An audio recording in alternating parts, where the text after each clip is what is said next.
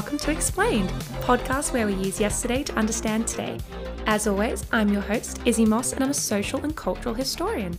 Every week, we use history to unpack one of today's big social and cultural issues, and this week's episode is a particularly relevant one right now, especially as we start to get into the summer months here in Australia. Because on today's episode, we're going to be talking about the growing bushfire crisis that we've been seeing here in Australia, especially over the last few years, and looking at how the history of Indigenous land management practices can actually help us understand how we got into this mess. Because we're seeing fires on a scale that we just haven't seen before.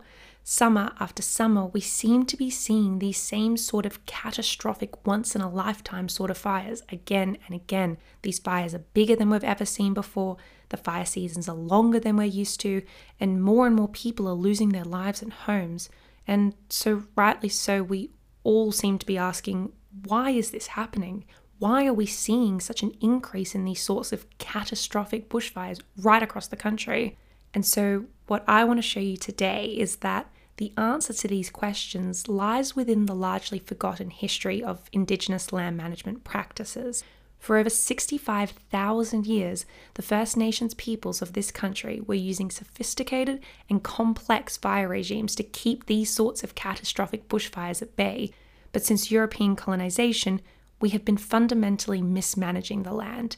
And so, this bushfire catastrophe that we're seeing now is the accumulative effect of these 250 years of ineffective land management. But before we get properly into all of this, let's start by just having a little look at what's actually been happening here in Australia over the last few summers and get a sense of where this environmental crisis is actually at. Okay, so for anyone living in Australia, you would probably be well aware that over the last few decades, bushfires just seem to be getting worse and worse. While bushfires themselves are not necessarily anything new to Australia. It's this scale and frequency and intensity that we're seeing that is increasing at just an alarming rate. Just in living memory, there was the Black Tuesday fires in Tasmania back in 1967 when 62 people were killed. There was the Ash Wednesday bushfires in 1983 when 75 people died and 1,500 homes were lost. Then there was the Black Saturday bushfires in 2009 in Victoria when 173 people lost their lives.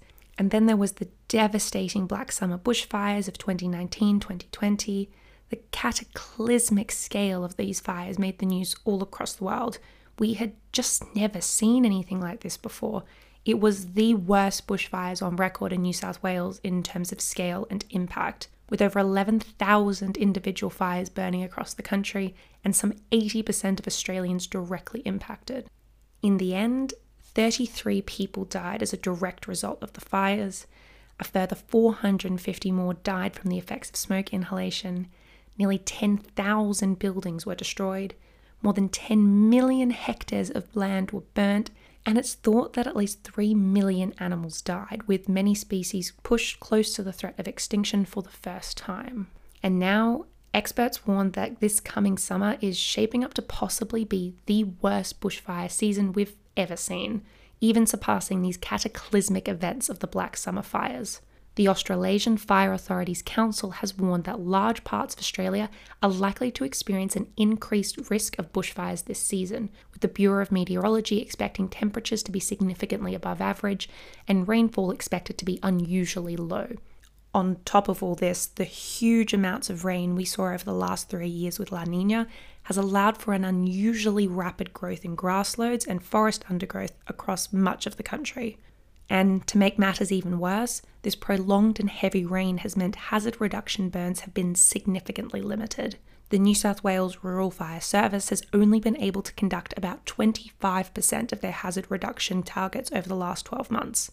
So, with temperatures set to soar way above average and with an unusually high fuel load buildup, the situation going into this summer can really only be described as very grim. We've already seen the beginnings of this start to play out. The fire season has started significantly earlier than is typical and with far greater intensity than in previous years. Throughout September, October, and November, we have already seen nearly 1,000 fires across the country, and this is scarily early compared to, say, the Black Summer fires, which didn't really get going until well into December. And at the time of recording, we've already seen eight lives lost, 120 homes destroyed, and 610,000 square kilometres of land has already been burned. So, quite understandably, fire services across the country are deeply concerned about what this summer may look like. In Queensland, the chief of the Rural Fire Brigade Association has warned that the state looks to be facing its worst fire season in 70 years, with the association's general manager saying, The last time we've seen the stars line up for a season like this was in the 1950s. In WA, the Chief Fire Commission has warned that the state's bushfire season seems to be running about five to eight weeks ahead of schedule this year, with a number of large fires ravaging the north of Perth at the time of recording.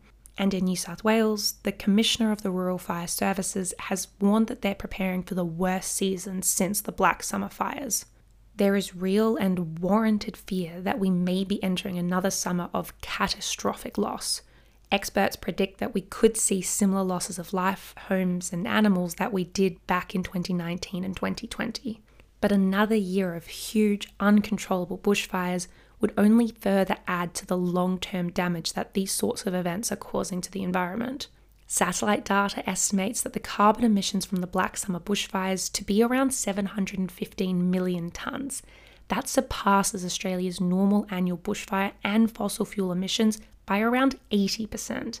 And research recently published by the University of Exeter found that these huge amounts of greenhouse gases appear to have caused a significant damage to the Earth's ozone layer, with researchers describing a very large, deep, and long lived ozone hole after these fires.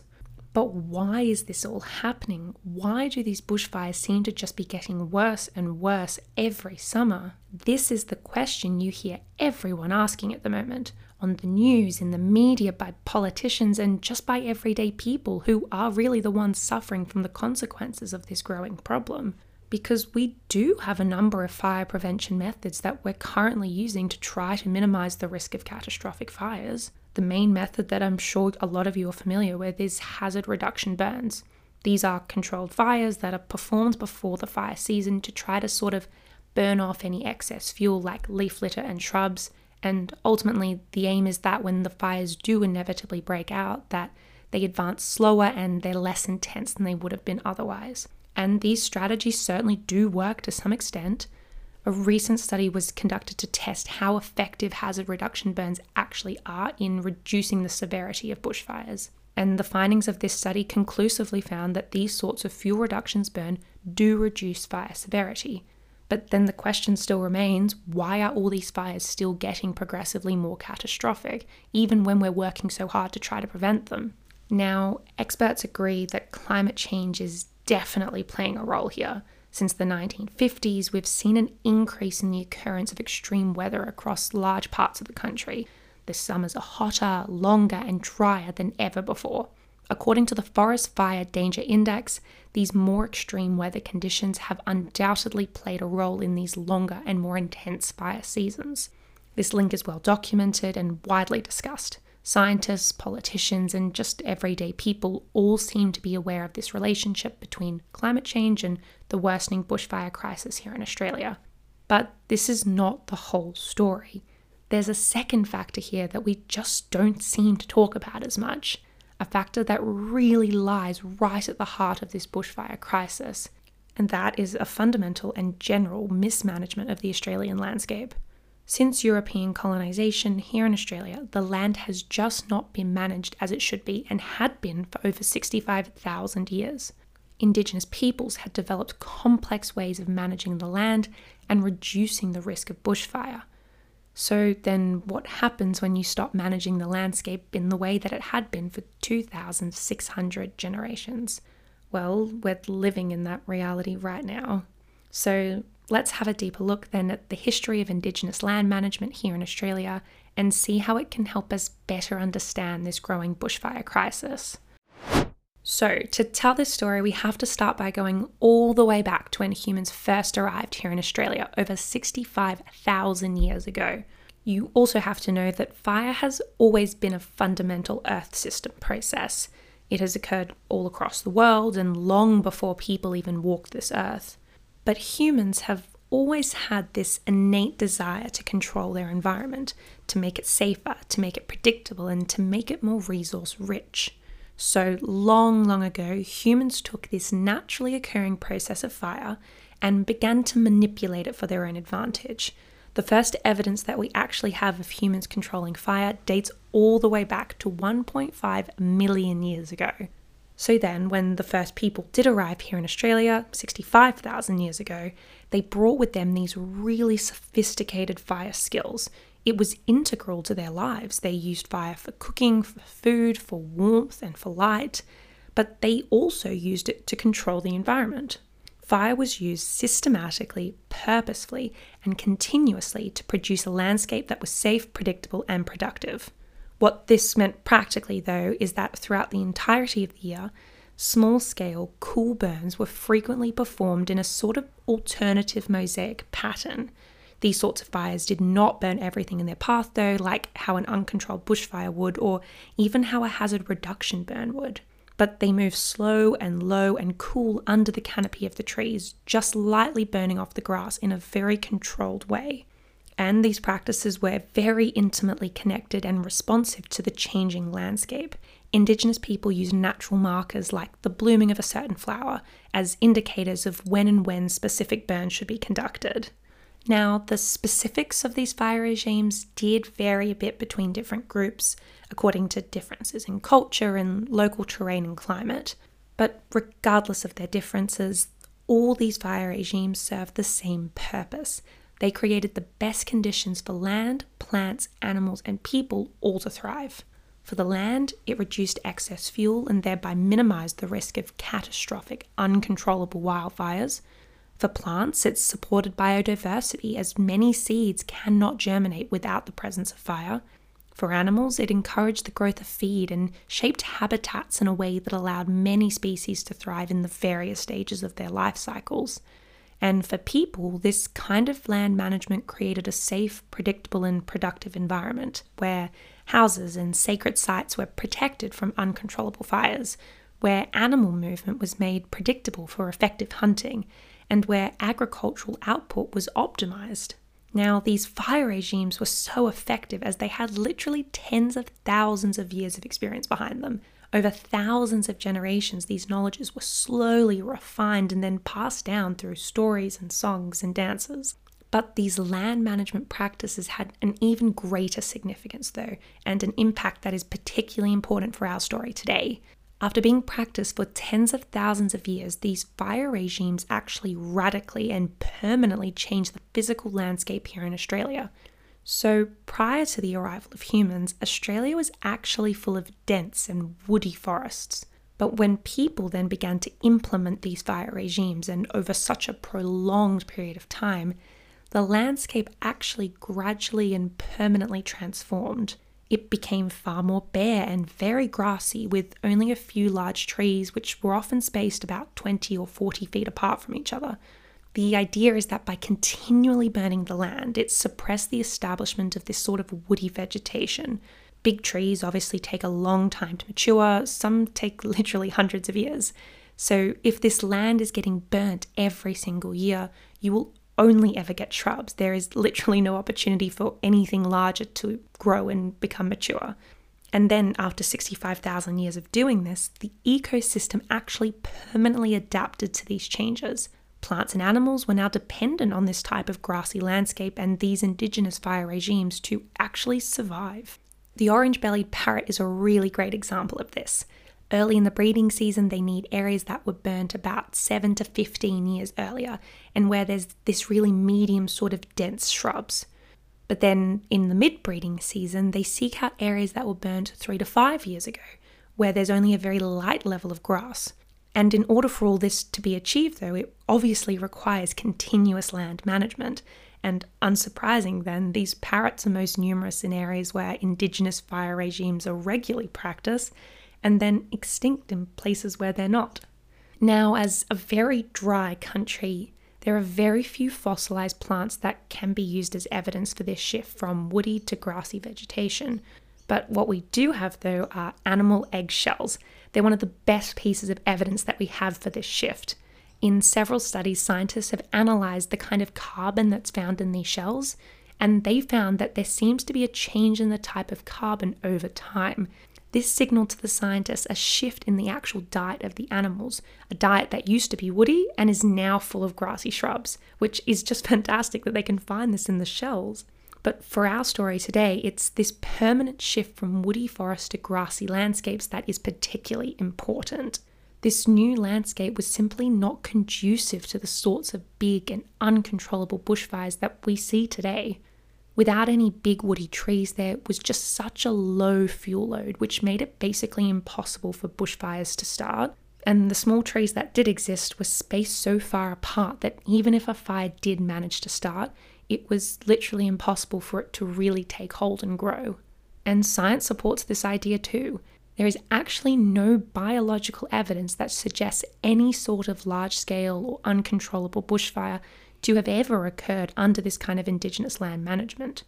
So basically, Indigenous peoples here in Australia had developed such sophisticated and effective land management practices that they had managed to not just minimize the effects of bushfires, but actually completely prevent them from occurring at all. So then, when the Europeans arrived here in Australia in 1788, it is these land management practices and these grassy landscapes that they actually encountered. There are endless first hand accounts from early European colonists who attest to the fact that these fire regimes were being actively and widely practiced by Indigenous peoples at this time. Some accounts talk directly about these practices, like the English marine painter Oswald Brierly, who said in 1849 Observing that the grass had been burnt on portions of the flats, the blacks said that the rain was coming and would make the young grass spring up, and that would bring down the kangaroos, and then the blacks would spear them from the shrub. Other accounts more so allude to these practices by describing landscapes that seem to bear the imprint of these fire regimes, like the account of Henry Hellyer, who said after his survey of Tasmania in 1828 The whole country here is grassy. The timber found on these hills is, in general, of fine growth, very tall and straight.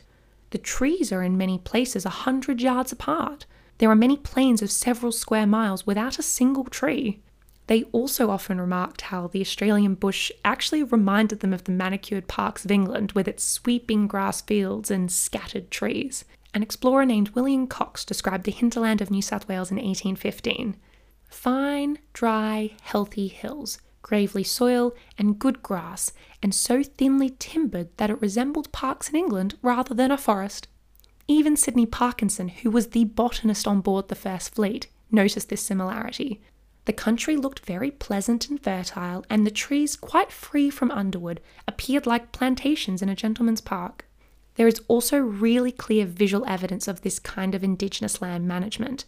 The work of early colonial artist John Glover is a really good example of this. Glover loved the landscape and paints so many wonderful scenes of what he encountered here in Australia in the early years after colonisation. But for our story today, these paintings are really important because Time and time again, Glover paints these scenes with wide space, trees, and really minimal shrubbery.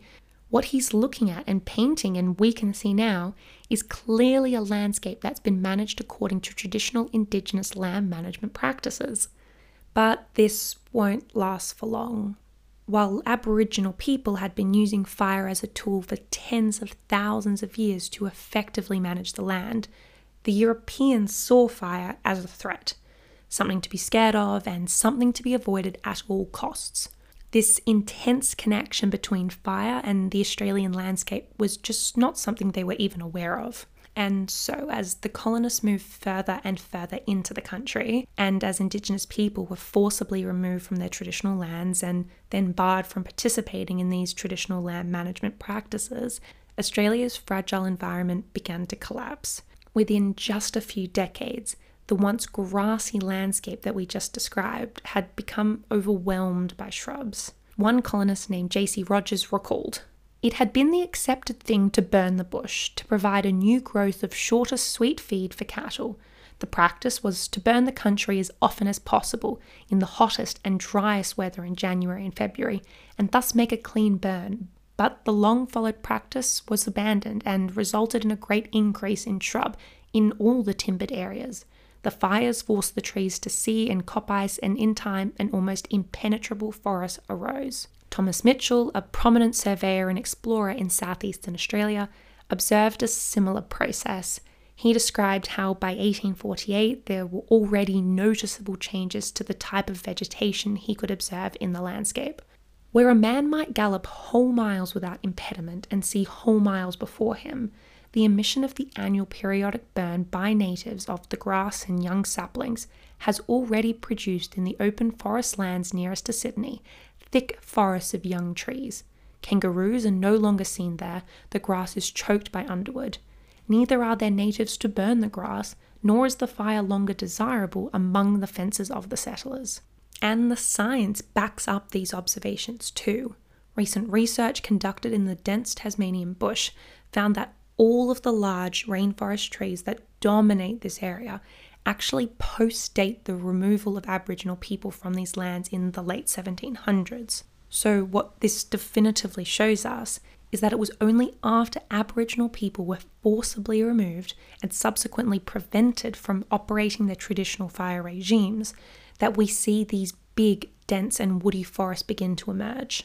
And so, quite unsurprisingly, as we start to see the landscape shift away from this managed and grassy state towards an unmanaged woody forest, we start to see uncontrollable bushfires for the first time. The first major bushfires in the colony of New South Wales were reported in 1797. That's only nine years after the first fleet arrived in Sydney and the response of the government was to limit the use of fire entirely on agricultural lands. They thought that if they stopped using fire, then they wouldn't get these catastrophic bushfires. The Home Secretary, the Duke of Portland, issued the following statement in 1798 To remedy so alarming an evil, it will be proper to oblige all persons holding farms adjoining waste and uncultivated land to keep ploughed up so much as shall be adjudged sufficient to stop the progress of the fire while we can sort of see the logic in this, it is actually the exact opposite of what the land needed at this point. It needed more fire put into it, not fire to be removed entirely from it. So, when it became clear that the European colonists were using fire far too infrequently, many Aboriginal people actually tried to give them advice.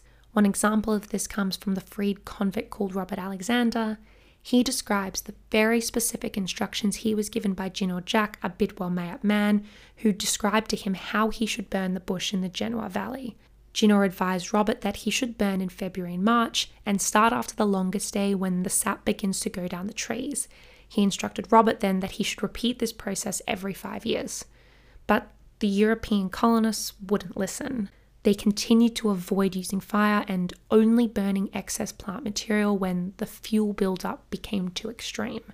And so, without Indigenous land management, the Australian landscape continued to fall further and further into disrepair.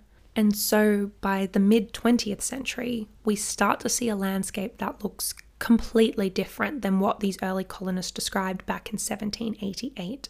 The large grassy plains that once covered the country have been completely replaced with dense vegetation, like down in southwestern Victoria on the Bellarine Peninsula, where we see a tenfold increase in woody plant coverage, and like we see around the base of Uluru, where there's now a shrub invasion of spinifex grass. This new and dense bushland that had been growing and maturing now for nearly 200 years was the perfect environment for catastrophic bushfires. There was plenty of fuel, all closely packed together, and in this kind of environment, a particularly hot day or a lightning strike is all that's needed for an uncontrollable fire to start. And on top of all this, from the 1950s, we see climate change get added into the mix. As we talked about a bit before, climate change on its own is not responsible for the bushfire crisis that we're facing, but it's this extreme weather coupled with this increasingly dense bushland that was the absolutely perfect condition for these kind of catastrophic bushfires to start. And so it's not surprising at all then that it's from this time in the 1950s that we start to see an increase in frequency and scale of bushfires. And as the decades went on and the longer we went without traditional Indigenous land management, the trees got bigger and the fuel load got more dense, and so these fires only got worse and worse. no matter how much hazard reduction burning we do, it does not change the fact that the landscape is being fundamentally mismanaged right at its core. It's like putting a band aid on a broken leg or rearranging the deck chairs on the Titanic. The problem is just so far gone. Hazard reduction burning doesn't even touch the sides of the problem because we just shouldn't have these big, dense forests. It's unnatural for the Australian landscape to look like this. And what it proves is that the Australian continent is just incompatible with European management styles. And the bushfire crisis that we're seeing in recent years just points to this catastrophic management failure that we've been facing since the British invaded 250 years ago. But today, in modern Australian society, we have been so reluctant to recognise the impact Indigenous peoples have had on this environment how they created these sophisticated and complex land management regimes that fundamentally changed the physical landscape and kept catastrophic bushfires completely at bay. We have this mindset that the Australian landscape is completely natural, but all the evidence suggests the opposite. It's clear that this land is the direct result of Indigenous management and that it's so dependent on these traditional fire regimes. And the worst bit in all of this is that Indigenous peoples saw this coming. They knew what would happen if the landscape was not managed correctly. It's heartbreaking when you can actually see an alternative and you've walked with fire that is so safe. To see what our firefighters have had to deal with is just, you know, it's terrible. When I saw the catastrophic fires happening this summer, it was no surprise to me. It was a time bomb waiting to go off a massive amount of fuel loads and the wrong vegetation. That's lined up with drought as well. I feel sorry for the firefighters. They're just volunteers.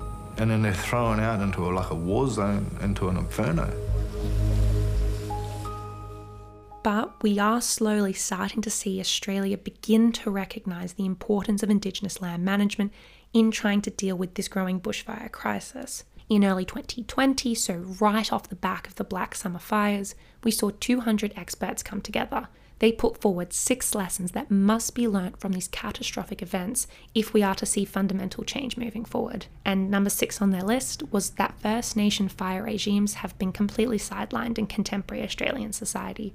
They advised that we must support Indigenous peoples to re establish these fire practices if we are to actually see any real change in facing these catastrophic bushfires going forward.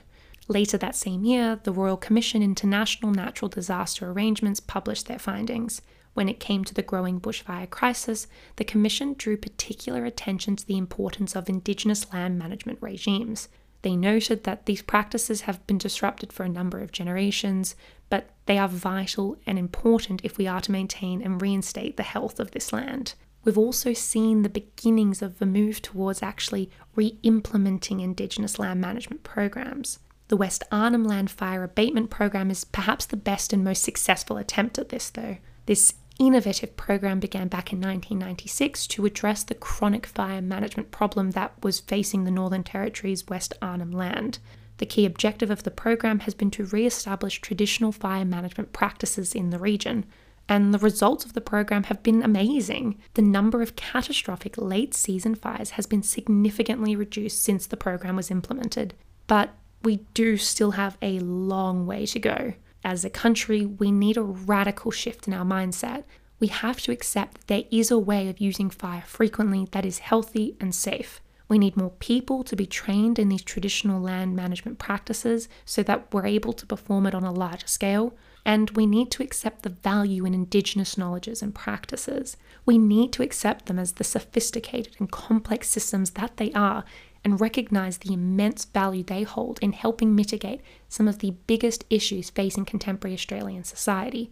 So, as depressing as the current bushfire crisis feels right now, there is a way out of this.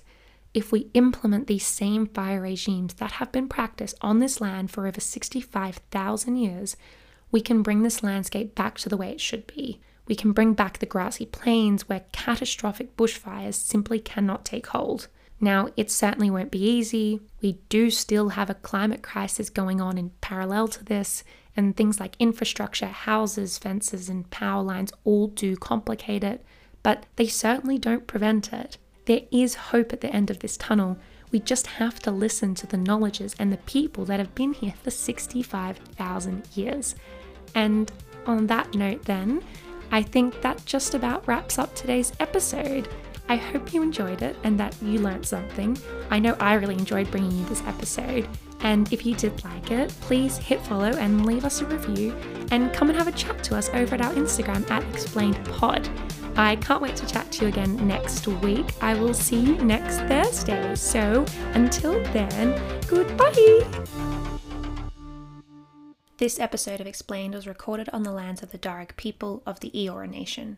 We pay our deepest respects to the elders of these lands, both past and present, and extend that respect to all First Nations peoples listening today. At the centre of what we do here at Explained is the acknowledgement that history has been practiced across these unceded lands since time immemorial, shared through storytelling, art, dance, song, and ritual.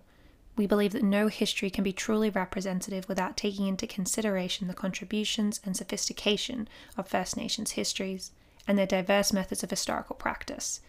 We remember this as we tell these stories, continually striving to challenge and expand what we consider to be history here in Australia.